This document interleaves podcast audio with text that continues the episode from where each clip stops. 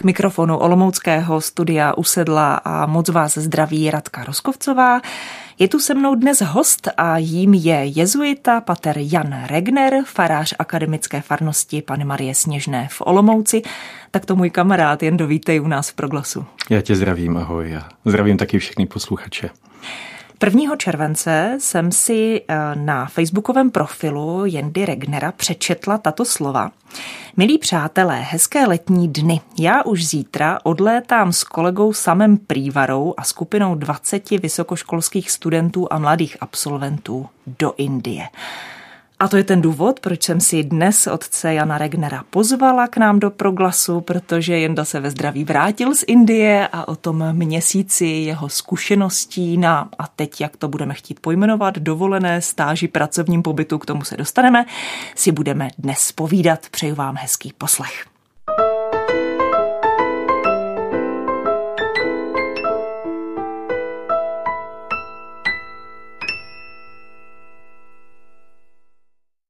Otče Jendo, musí být jezuita dobrodruhem?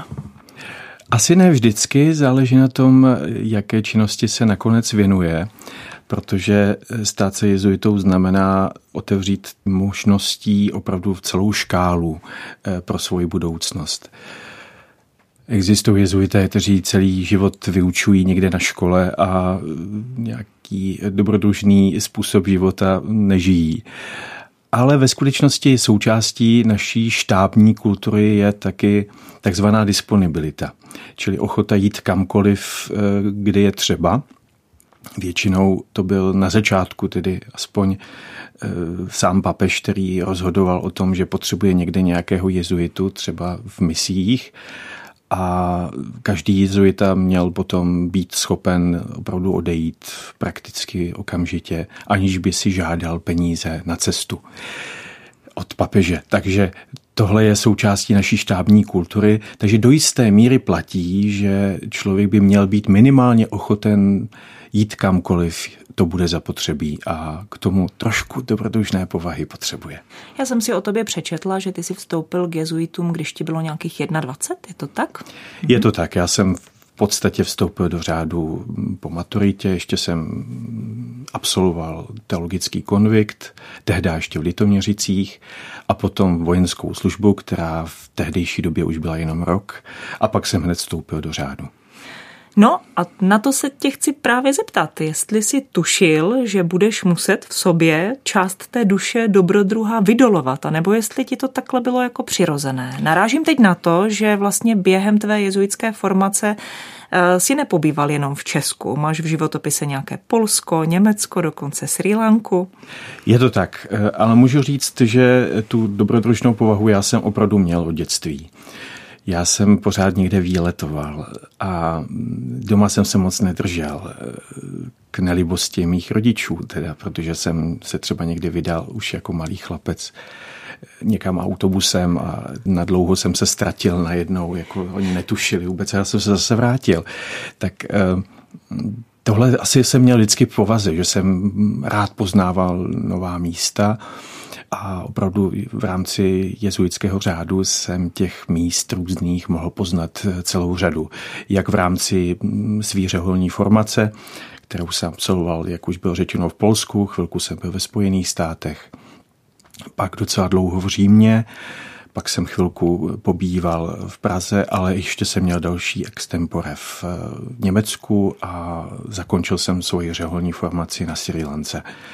Ale v mezičase vlastně i v době formace jsem třeba eh, byl členem takového koordinačního výboru, eh, který organizoval letní setkání jezuitů ve formaci a díky tomu jsem taky navštívil mnoho třeba evropských zemí.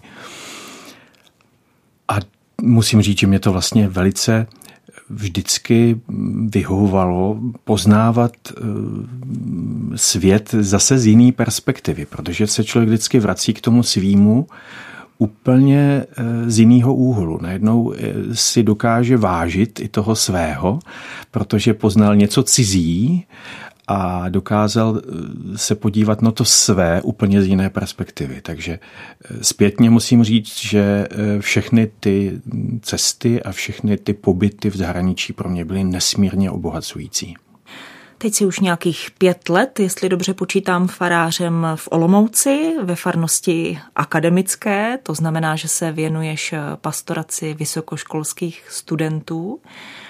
Když se podíváš eh, na ty svoje svěřence a přemýšlíš třeba o tom, eh, co ty si řešil, když ti bylo těch 20, je to jiné? Je to stejné? Dokážeš se v nich třeba vidět nějakým způsobem?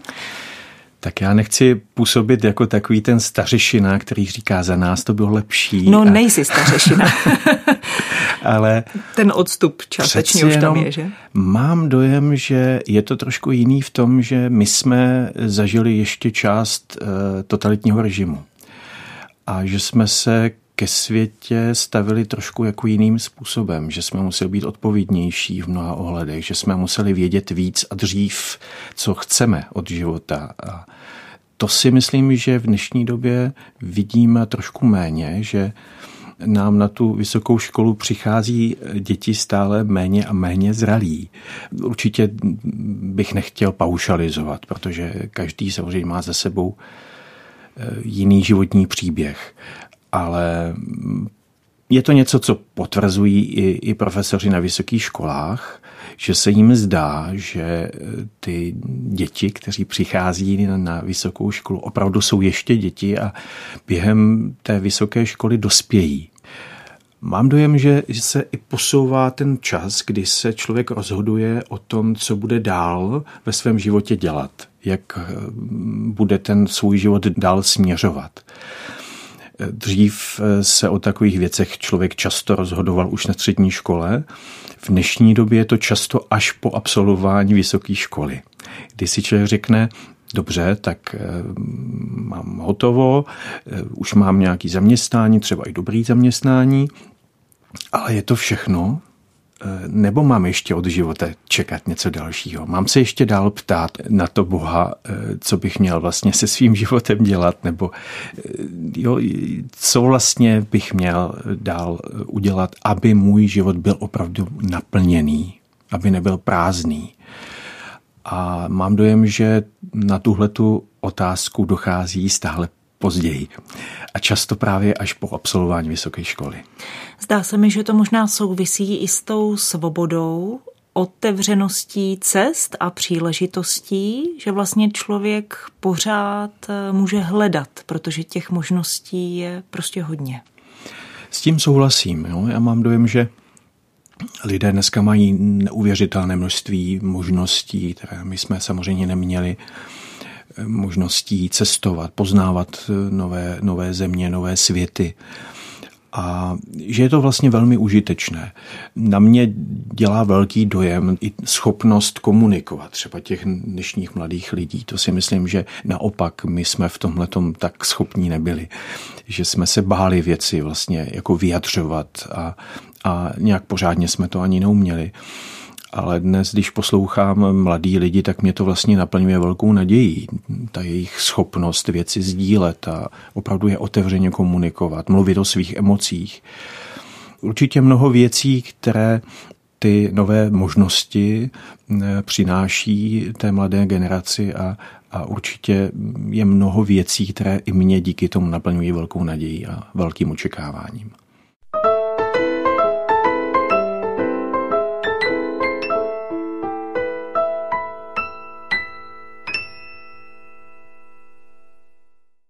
Hostem Olomouckého studia proglasuje jezuita pater Jan Regner z akademické farnosti Pany Marie Sněžné v Olomouci.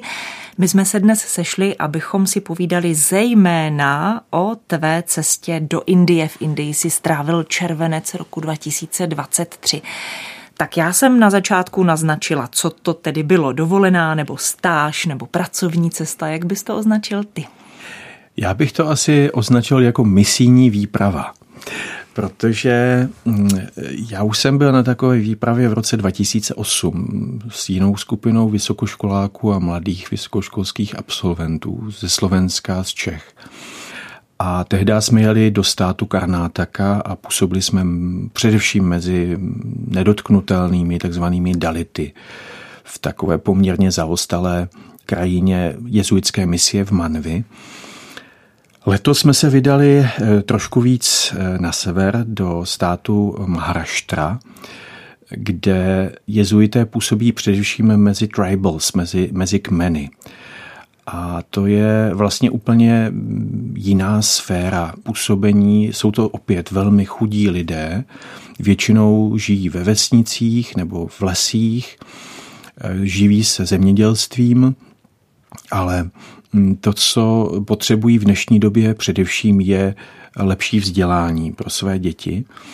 Čili jezuité se tam snaží přesvědčit ty rodiče, aby nechali své děti studovat, aby oželili to, že odejde možná mm, nějaký poměrně um, levný um, pracovník a půjde studovat, ale že vlastně, když se potom vrátí s tím vzděláním, že může nějak inovovat i ten jejich život, že, že vlastně i pro něho samotného bude lepší, když, když bude mít lepší vzdělání, že zvládne potom se někde ztratit ve městě a najít nějaké jako opravdu mnohem lepší zaměstnání a samozřejmě mnohem lepší plat a potom samozřejmě celkově ty podmínky lidí z těch místních poměrů se můžou trošku zlepšit. Tohle to je vlastně hlavní činnost eh, toho jezuitského řádu, totiž je to vzdělávání, ale taky, řekněme, nějaká lékařská péče. Takže i tohle to je oblast, v které my jsme se angažovali. Mezi námi bylo několik mediků a lékařů, kteří jezdili do těch vesnic dělat nějaké zdravotnické lékařské prohlídky. Podobným způsobem sloužili eh, studentům a žákům v těch místních internátních školách. Také jsme učili angličtinu, jak to jenom šlo. Snažili jsme se vytvořit nějaký moduly, dejme tomu způsoby mm, zapojení eh, komenského školy hrou, tak abychom dokázali něco vnést do toho prostředí eh, vzdělávání těch eh, kmenových dětí. A další oblast bylo zemědělství. Sami jsme si vyzkoušeli sázet rýži, chvilku žít na vesnici a pak eh, někteří z nás, zvlášť ti, kteří se věnují nějakému finančnímu eh, sektoru, eh, přišli se způsobem, jak by možná farmáři místní mohli zlepšit svoje hospodaření. A ono je to opravdu velmi hladová práce, protože za kilo rýže člověk dostává asi 14 rupí a to si můžeme představit, že ten poměr korun a rupí je, že za jednu korunu má člověk asi 4 rupie, takže to je opravdu velmi nízká cena, kterou člověk dostává za kilo rýže a to je velmi, velmi pracné tu rýži vypěstovat.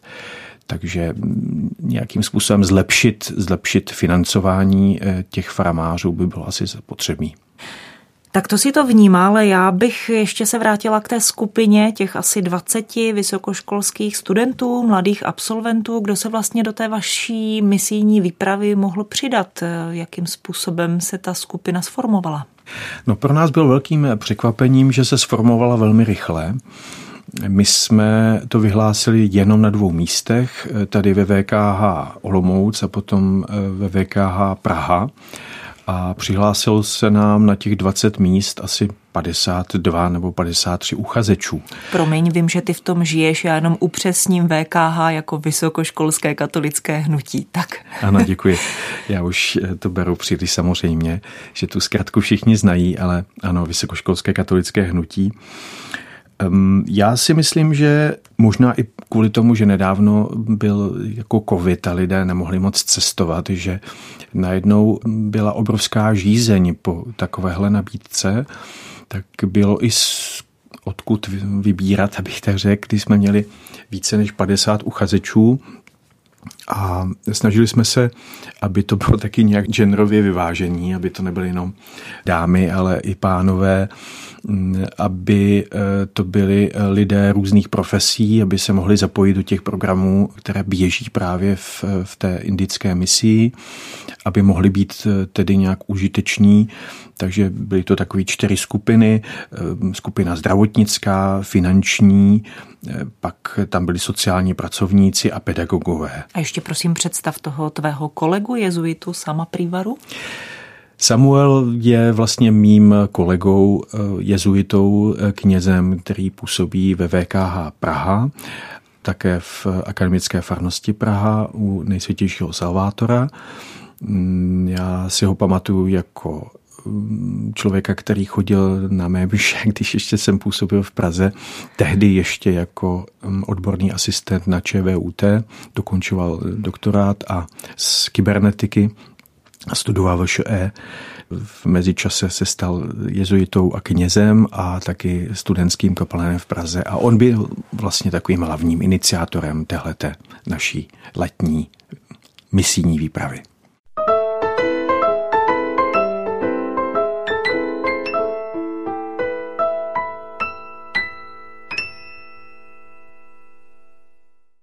O misijní výpravě do Indie si povídám s paterem Janem Regnerem, takto mým kamarádem, tím omlouvám to, že si tykáme už dost dlouhou dobu. Mm, Jendo, já teď použiju takovou otázku, kterou vždycky se s kolegy smějeme, když ji někdo z moderátorů položí, protože bývá brána jako jasná berlička toho, když moderátor neví, na co se zeptat. Ale já se zeptám, protože mě to opravdu zajímá. Jaká byla cesta? No, cesta byla dobrodružná velmi, jo, protože my jsme, mm, protože to je velká skupina, se museli rozdělit na dvě takové podskupiny a letěli jsme dvěma lety eh, z Istanbulu potom do eh, Bombaje. A když jsme letěli tam, tak bohužel nám tam eh, ta druhá skupina uvízla.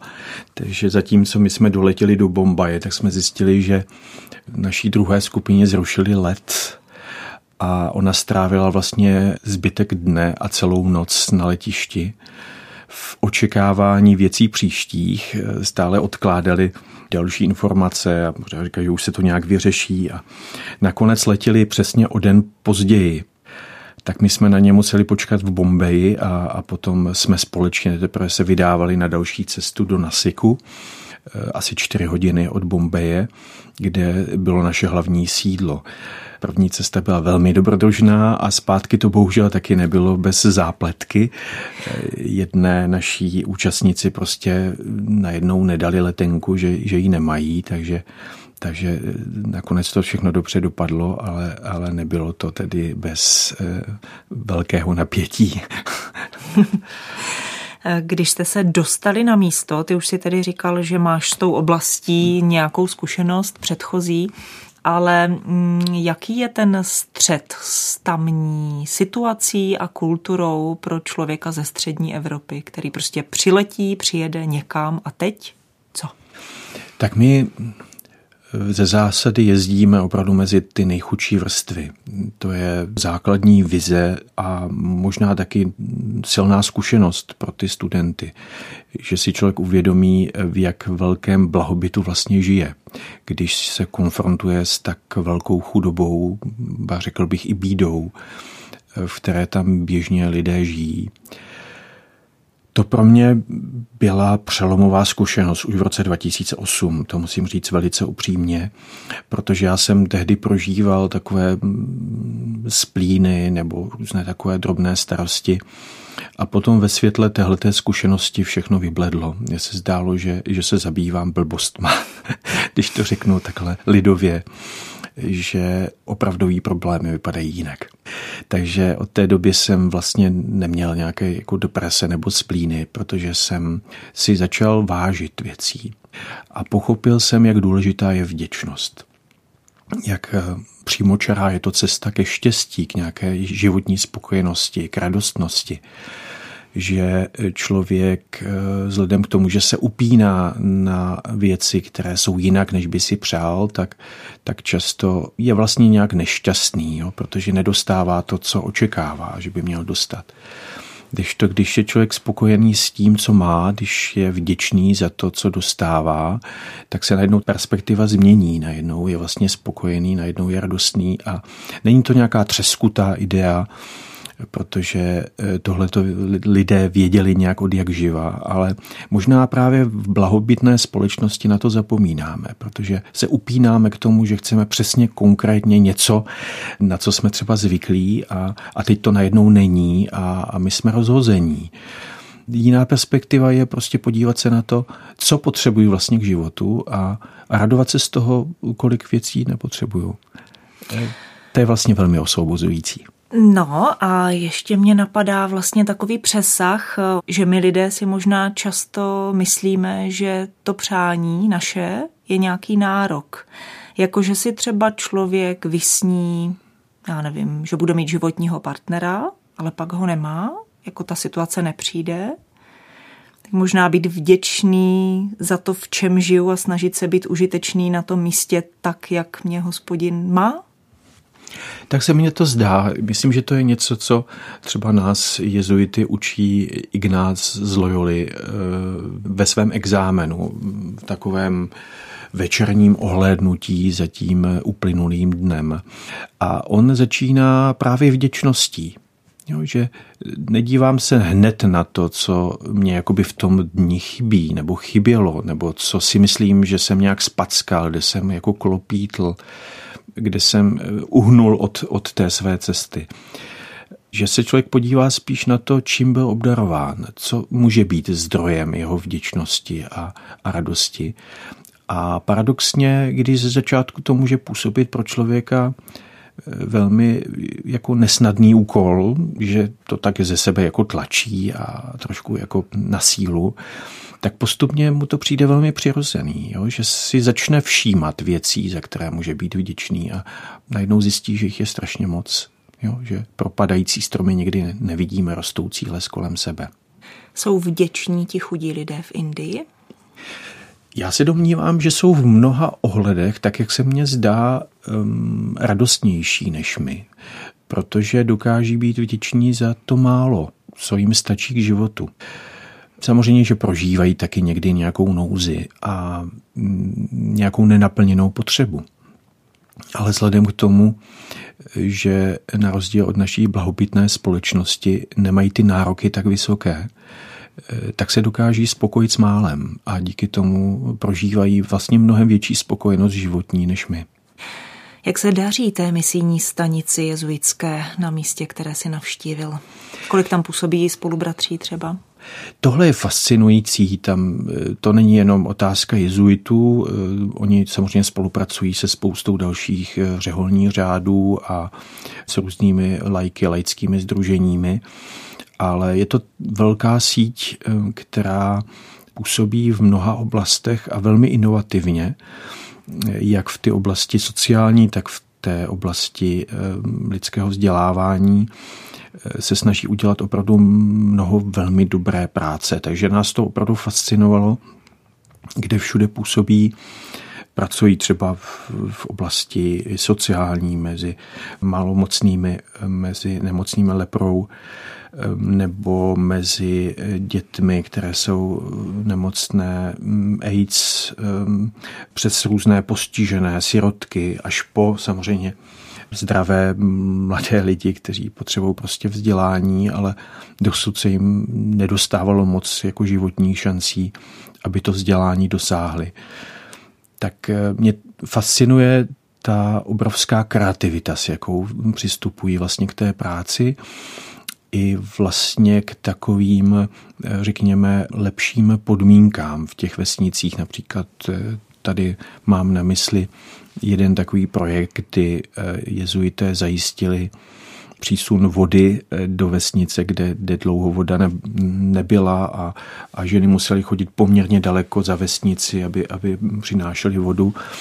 A oni velice inovativně vytvořili nějaký takový vodovod až, až do vesnice, poháněný solárními panely a podobně. Jo, jako, takže mně se líbí, že i v této oblasti, že se snaží nějak zlepšit ty životní podmínky, že nejdou jenom jako cestou toho vzdělávání, ale, ale snaží se vidět taky ty základní potřeby, které ti lidé vlastně v těch vesnicích mají. A díky tomu jim ti lidé dávají více důvěry a taky díky tomu pak posílají svoje děti do těch místních škol. Já budu pokračovat otázkou, která v tomto kontextu možná může znít až provokativně, protože si mluvil o zajištění takových těch základních životních potřeb pro ty lidi. No tak jak je to s křesťanstvím? To je velmi dobrá otázka. My si musíme uvědomit, že v dnešní době politika eh, vládní strany premiéra Modiho eh, moc neumožňuje misijní činnost v tom pojetí, jak my ji známe. Ve většině eh, svazových států indických je zakázáno provádět jakoukoliv evangelizaci a indoktrinaci. Čili jezuité se ve velké části věnují především buď to sociální oblasti nebo vzdělávání, ale ne nějaké explicitní evangelizační práci. Což pro Evropana může znít trošku podivně, proč to ještě nazývat jako, jako misie nebo misijní činnost, ale musíme vzít v potaz, že tam jsou třeba skupiny některých pentekostální hnutí, které se snaží na tu evangelizaci více tlačit, ale to vyvolává velké násilnosti a pogromy na křesťanech a taky na muslimech. Takže samozřejmě, že se občas dějí takové případy, že se jednotlivci nebo celé rodiny rozhodnou stát se křesťany, ale nesmí to být něco, k čemu jsou jakoby nuceni, nebo co se eh, cíleně ta misie snaží eh, jak si dosáhnout. Když oni se dobrovolně nějak jako rozhodnou eh, jít touto cestou, tak je to samozřejmě možné ale tam, kde by šlo o nějakou systematickou evangelizaci, tak se křesťané samozřejmě vystavují obrovskému nebezpečí e, velkého pronásledování. A tady je otázka, kam až jakoby tu hranici postavit, aby k něčemu takovému nedošlo v nějaké masové míře, protože samozřejmě nějaké pronásledování bude vždycky a vždycky bylo v historii, eh, v dějinách jako církve ale aby člověk nezmařil eh, dřív, než něco se rozroste předčasně, zase to je prostě velká, velká otázka, velké dilema.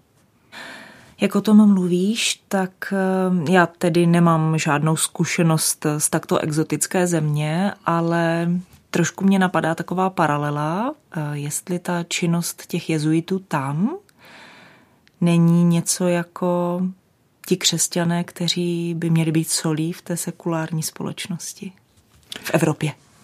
Je to tak, no. Oni jsou eh, ve velké menšině. Ve velké menšině. Teď ta politika premiéra Modiho eh, směřuje tím směrem, že hm, by vlastně chtěli vytvořit eh, stát, který bude hinduistický. A všichni muslimové odejdou a všichni křesťané odejdou do jiných zemí muslimové do arabských zemí a, a křesťané případně do, do křesťanských zemí, například do Evropy. Pod Prahově tam je vlastně tehle ten cíl. Je asi dobře snažit se jiným způsobem přistoupit k té přítomnosti křesťanů eh, na tomto místě, snažit se tu většinovou společnost přesvědčit o tom, že nejde o to jenom zvýšit jakoby počet věřících eh, v, v naší církvi, ale jde o to eh, nějakým způsobem eh, působit dobro. Teď víme, že Ježíš sám prostě uzdravoval, že se snažil taky vzdělávat ty prosté posluchače, že, že tohle také byla cesta.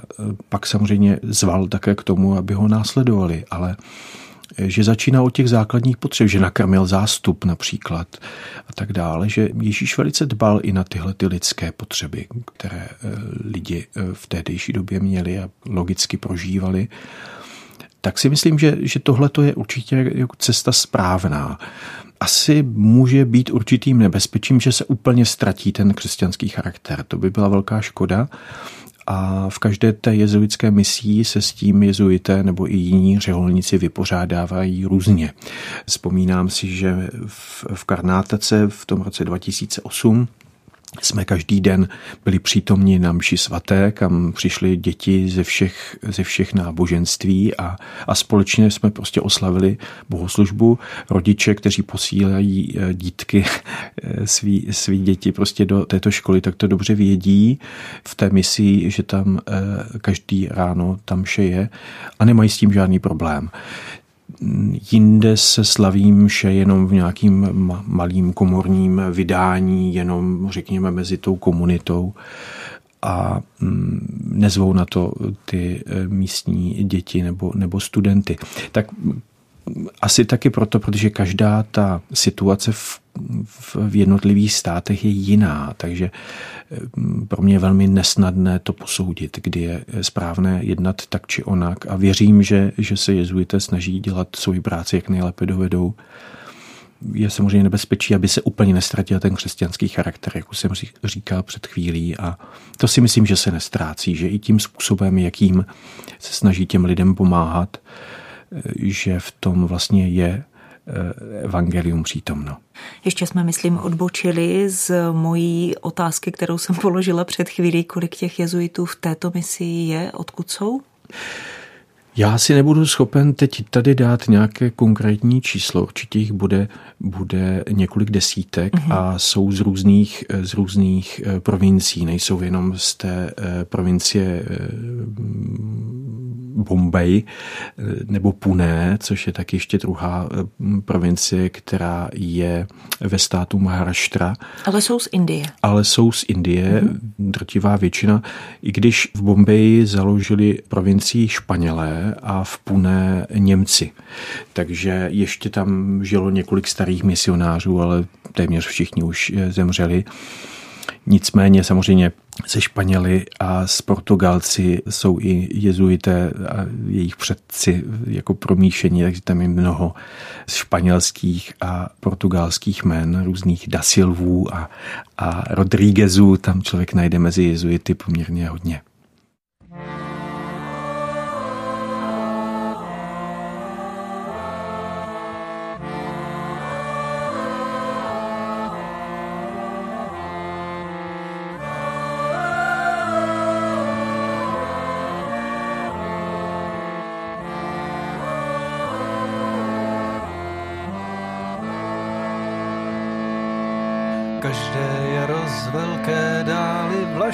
Vlaštovky k nám přilétaly, někdy až dovnitř dostavení. Pod střechou se uhnízdili a lidé, kteří uvnitř žili, rozuměli jejich švitoření. O dalekých krajích, hlubokých mořích, divokých řekách, vysokých horách, které je nutné přelétnout O nebeských stezkách, zářících hvězdách, o cestách domů, o korunách stromů, kde je možné odpočinout.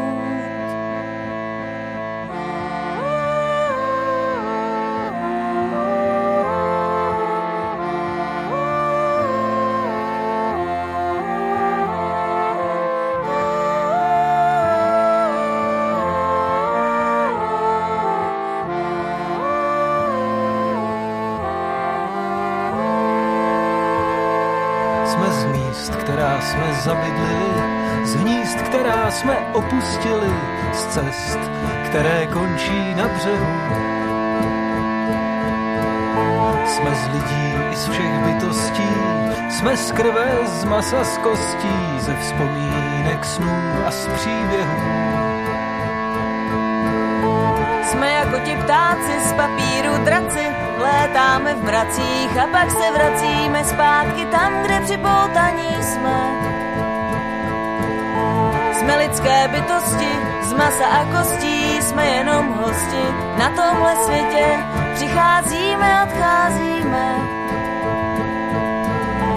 A chceme mít jisto, že někde je místo, že někde je hnízdo, odkud jsme přišli a kam zas potom půjdeme spát že někde je domov, že někde je hnízdo, útulno čisto, někde je někdo, kdo čeká na nás, na návrat. Tam v dalekých krajích, v hlubokých mořích, v divokých řekách, ve vysokých horách, které je nutné přelétnout tam v nebeských stezkách, v zářících hvězdách, na cestách domů, v korunách stromů, kde je možné odpočinout. V dalekých krajích, v hlubokých mořích, v divokých řekách, ve vysokých horách, které je nutné přelétnout. Tam v nebeských stezkách, v zářících hvězdách, na cestách domů, v korunách stromů, kde je možné odpočinout.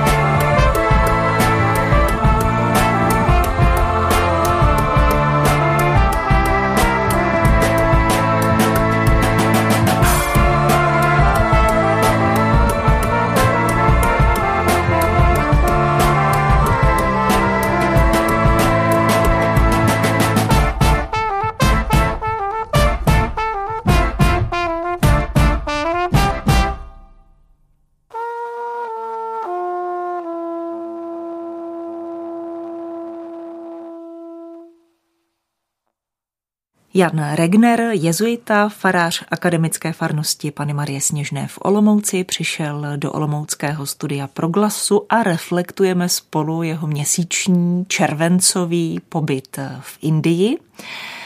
Já si dovolím zase odcitovat kousek z tvého facebookového profilu. Chápu, že uh, úplně moc těch statusů za ten měsíc uh, si tam nemohl vložit, nicméně ke konci toho pobytu se objevil tento status. Indie je plná pozoruhodných kuriozit. Jedna z nich nás čekala v křesťanské misi, kterou založil jeden zesnulý španělský jezuita. Vybudoval tento skalní chrám, školu, ale také například muzeum s úctyhodnou sbírkou artefaktů, které za svůj život nazbíral. Následovalo několik fotografií toho skalního chrámu. Promluv jen do o těch kuriozitách, se kterými se tam setkal. Tohle byla zajímavá návštěva jedné jezuitské misie, kde, kde působila si bohužel nespomenu teďka na jméno toho jezuity, který zemřel před několika lety a asi před devíti lety dokončil skalní chrám my jsme nad tím kroutili hlavou, protože jsme si říkali, tak tady byla nějaká jeskyně, z které udělala chrám a jsme zjistili, že, že to je umělá jeskyně, že to vybudované vlastně celé umělé. To znamená navršené kameny na sobě. Přesně tak, je vytvořená taková architektura, na které jsou navršeny prostě betonové takové umělé kameny. Aha. A zároveň je to rozhledná, člověk se může vyškrabat až nahoru nad ten skalní chrám postupně jsem pochopil, že eh, ten španělský eh, jezuita byl vlastně takový etnograf, který se velmi zajímal o tu místní eh, kulturu, proto taky sbíral ty různé hudební nástroje a zemědělské nástroje a postupně vytvořil poměrně úctyhodné muzeum, a tam jsem pochopil, že původně ty kmeny velmi často obývaly jeskyně. Takže zřejmě ten skalní chrám byl jakýmsi odkazem právě na ten původní způsob života eh, těch kmenových rodin. Nicméně takových kuriozit jsme tam samozřejmě objevili vícero. Pro nás asi eh, velmi zajímavé bylo spíš jak eh, ti místní přijali tu práci těchto jezuitů z Evropy, kteří se samozřejmě na místní kmeny dívali trošku s takovým jako distancem, protože to pro ně byla určitá zajímavost a snažili se to nějak zmapovat a ti první jezuité opravdu se snažili sestavovat například nějaké slovníky a, a gramatiku těch místních jazyků, takže vlastně i pro ty místní jazyky často měli velký užitek, jo, to jejich bádání, eh, že třeba existuje celá řada gramatik, které vznikly poprvé z eh, pera právě nějakých jako jezuitských misionářů. Že předtím to byl mluvený jazyk, ale, ale vlastně neexistovala žádná jako napsaná gramatika. Takže tahle ta systematičnost některých těch misionářů mě fascinuje. No to je zajímavé z toho vědeckého hlediska, že? Přesně tak, mm-hmm. jo. Vlastně i to muzeum podle mě opravdu bude jednou, myslím, neuvěřitelnou sbírkou pro budoucí národy, protože samozřejmě ty místní kmeny už trošku ztrácí tu svoji kulturu a už mají všichni mobily a, a snaží se nějakým způsobem modernizovat i ten svůj život. Takže i pro ně to jednou bude asi jako velmi velmi zajímavé se podívat, jak vlastně sami žili, nebo jak žili jejich předkové.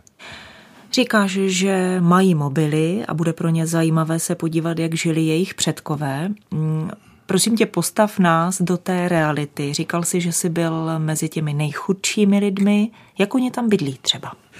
No tak pořád sice mají moderní mobily, ale, ale spí na zemi například. Eh, žijí v takové velmi, velmi úzké harmonii eh, s tou okolní přírodou. Většina z nich, pokud tedy nejsou křesťané například, ale to jsou jenom některé rodiny nebo někteří jednotlivci, tak jsou spíš animisté, čili se snaží uctívat nebo uctívají často zvířata nebo nějaké fenomény v přírodě, které v nich zbuzují respekt ať už je to slunce, nebo kobra, nebo tygr, tak jsou určité kulty vlastně, které se zachovávají po staletí a e, kde se uctívá například právě tygr nebo, nebo kobra, nebo had e, obecně nějaký. A tak e, to je asi něco, co je přítomno v těch vesnicích dosud. Ti lidé tam žijí především z plodů zemědělské práce, čili pracují především v rýžových polích nebo prostě na poli obecně. My jsme tam byli v době monzumů, kdy se musí poměrně rychle vysázet rýže.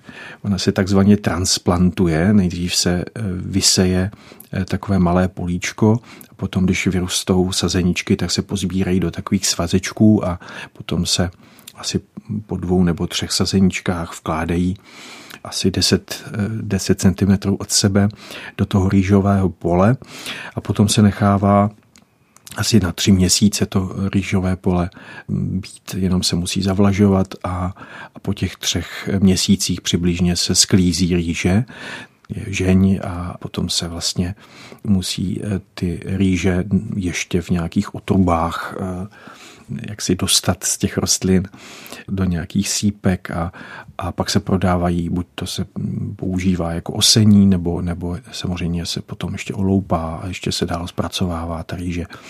Takže je to docela namáhavá práce. V době sucha rýži není možné pěstovat v této oblasti, takže mnoho těch zemědělců musí jít třeba někam do měst, hledat jinou práci. Mnozí z nich eh, se věnují spíš jako nějaké práci na jeden den. Jsou to nádeníci, kteří se snaží prostě zajistit si třeba nějaké stavební práce nebo pokud mají třeba větší množství polí, tak, tak potom prodávají eh, nějaké zemědělské produkty v té době ale musíme se uvědomit, že opravdu žijí ve velmi, ve velmi takových jako nuzných podmínkách. To, co mě přišlo jako sympatické, že jsou to více generační rodiny, že tam vlastně žijí ti seniori taky spolu s nimi často taky velmi pilně pracují na poli. My jsme tam zrovna byli v rodině, kde dědeček obdělával pole s, s takovým spřešením volů a viděl jsem, že to byla velmi těžká práce, ale zvládal to velmi dobře a a zbytek vlastně rodiny, všichni se snažili sázet rýži v té době, tak je to opravdu práce velmi, velmi namáhavá. My jsme si to sami vyzkoušeli musím říct, že jsem tam moc ku prospěchu nebyl, ale, ale vyzkoušel jsem si to moc rád. No, narážíš na další svůj status s fotografií. Psal si zhruba v polovině července, přátelé počase zdravím z Indie, vyzkoušeli jsme si život na vesnicích a práci na rýžovém poli. A teď je tam fotka tebe a patrně toho tvého kolegy Samuela. Jak dřepíte prostě v tom poli, něco tam asi zrovna se pokoušíte sázet. Seš bosky v té hlíně, Ale vypadáš strašně šťastně jen do na té fotce. Je to ten pocit převládající jako z tady té činnosti? Tak mým kolegou nebyl Samuel, ale ale Marek, který tam se mnou pobýval, jeden z těch mediků, kteří s námi do Indie jeli, my jsme se rozdělili po dvou do různých chalup a do různých vesnic a vyzkoušeli jsme si všichni téměř eh, tedy eh, práci na poli. Také jsme pomáhali s vyučováním v té místní eh, škole pro první až čtvrtou třídu tak nějak jsme se snažili prostě žít tak, jak žijí ti vesničani.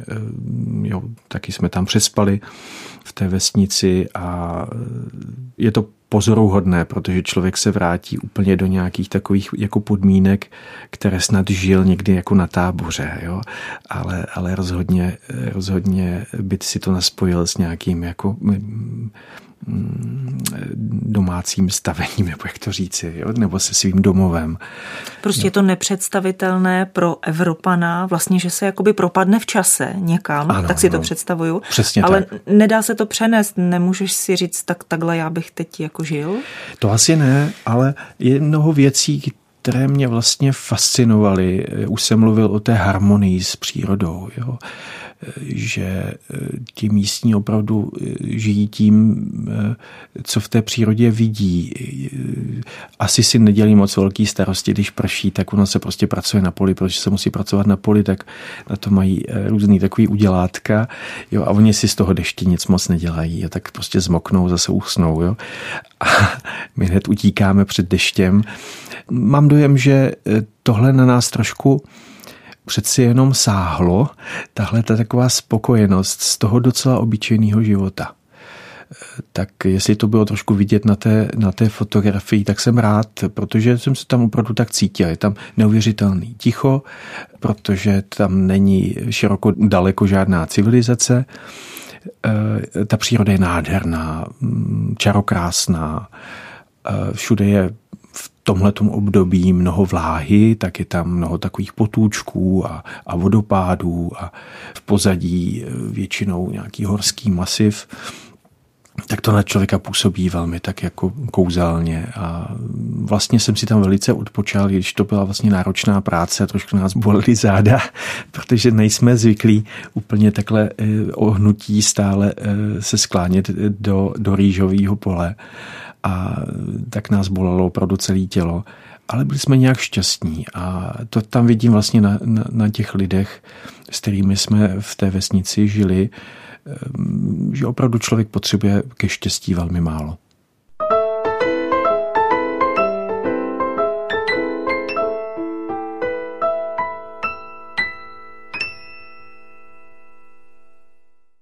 Napadá mě přece jenom, vás tam bylo nějakých 20 eh, Evropanů, mladých lidí.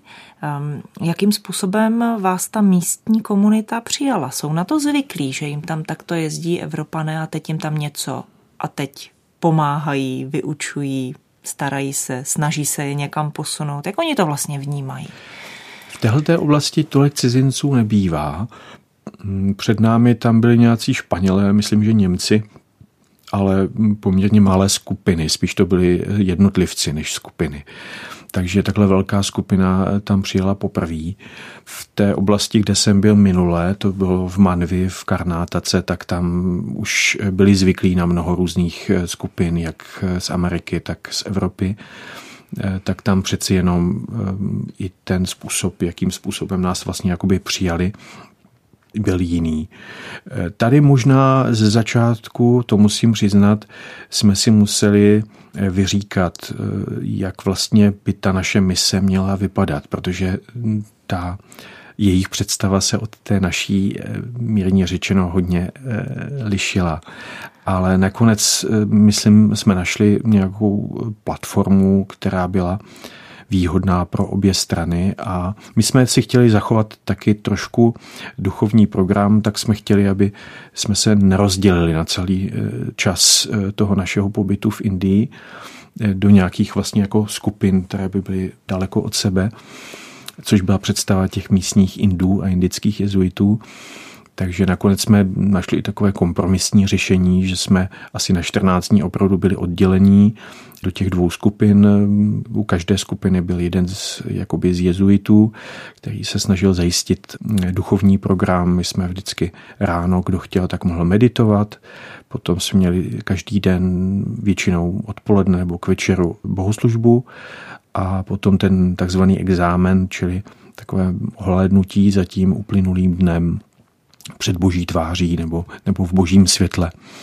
A myslím si, že ten duchovní program, a to konec konců vyplývalo i z té zpětné vazby, měl hluboký smysl právě k tomu, aby, aby ten pobyt v Indii pro naše studenty, pro všechny ty účastníky měl nějaký hlubší smysl. Nebyl jenom jakýmsi jako takovým prchavým zážitkem, ale něčím, z čeho by mohli potom žít i do budoucna. My se scházíme u rozhlasového mikrofonu krátce po té, co ty se zvrátil z Indie. Poneseš si ty místní lidi v srdci? To určitě. Um, musím říct, že všechny ty moje takové pobyty v, v zemích třetího světa pro mě znamenaly i to, že jsem tam musel nechat kus srdce. Um, musím říct, že nikdy jsem odjížděl z těch míst s velkým dojetím, protože uh, ono to nejde se tam nějak jako citově nezaangažovat. Ti mm, místní Mm, žáci nebo studenti eh, mají prostě srdci na dlaní. Není to eh, hned, protože eh, samozřejmě člověk musí postupně překonat určitou nedůvěru, která z jejich strany ekologicky bývá. Mm, ale potom, když se prolomí ledy, tak se vždycky navážou takový úzký přátelství a Ehm, člověk musí s tím nakládat velmi opatrně, protože ví, že tam vlastně nemůže zůstat a že brzy zase odjede, takže nechce působit nějaký jako zbytečný smutek a žal. Ale když člověk dělá poctivě svoji práci eh, na takovém místě, tak nemůže se jako vyhnout nějaké vazbě, která je třeba opravdu vazba velmi přátelská nebo vyjadřuje určitou takovou blízkost dále se za, za tu misí a za ty konkrétní děti, na které stále myslím, modlím a, a nějak si je dál nesu ve svém srdci. Hmm. Vnímáš, že tento pobyt, jako i ty předchozí ve třetím světě, o kterých jsi mluvil, um, měl nějaký přesah nebo význam pro tvoje prožívání kněžství? To určitě. Mám za to. Asi to posoudí mm, spíše lidé, kteří eh, budou v tom okruhu eh, teď třeba lidí ve farnosti, takže možná oni si toho všimnou víc než já, aspoň v to doufám. Určitě je to ve způsobu osobního prožívání víry nebo vůbec takového vděčného eh, prožívání těch docela obyčejných eh, každodenních darů, který člověk někdy přehlíží, protože mu spadnou do nějaké takové jako šedé zóny, kterou nedokáže vnímat, rozlišit a potřebuje trošku víc pozornosti. Třeba ten, ten pravidelný exámen, to je něco, co mě osobně velmi pomáhá a i díky Indii eh, se mně to daří trošku víc zase prohloubit. Eh, právě ten postoj vděčnosti za všechno, třeba i za to docela obyčejné. Například za pitnou vodu. Tady mám na stole sklenici s pitnou vodou. Když člověk projde mm, nějakou zemí, jako je třeba právě Indie, tak si uvědomí, jak je pitná voda vzácná. Tam je málo i užitkové vody, na to pitné vody takže si i takových obyčejných věcí člověk začne mnohem víc vážit. A to si myslím, že potom má vliv i na jeho kněžský život, na jeho kněžské působení. Celkem niterné věci jsme nečekaně probrali s otcem Janem Regnerem, jezuitou, farářem akademické farnosti Pany Marie Sněžné v Olomouci. Jendo, já ti moc děkuju, že jsi nám přišel povyprávět o své misijní výpravě do Indie. Zážitky jsou to čerstvé, tak ti přeju, ať se usadí a ať z nich můžeš čerpat pro svůj život. Moc děkuji. Víš co, Jendo, já ještě využiju toho, že je tady kněz ve studiu. Můžeš dát, prosím, nám a posluchačům požehnání. Moc rád. Pán s vámi. I s tebou. Ať vám Bůh žehná, ať vás provází na vašich cestách, ať vás ochrání od všeho zlého, všemohoucí Bůh, Otec, Syn i Duch Svatý. Amen. Děkuju, to byl Jan Regner a všechno dobré, ať se vám daří a ať zůstáváte dobře naladěni, přeje od mikrofonu Radka Roskovcová naslyšenou.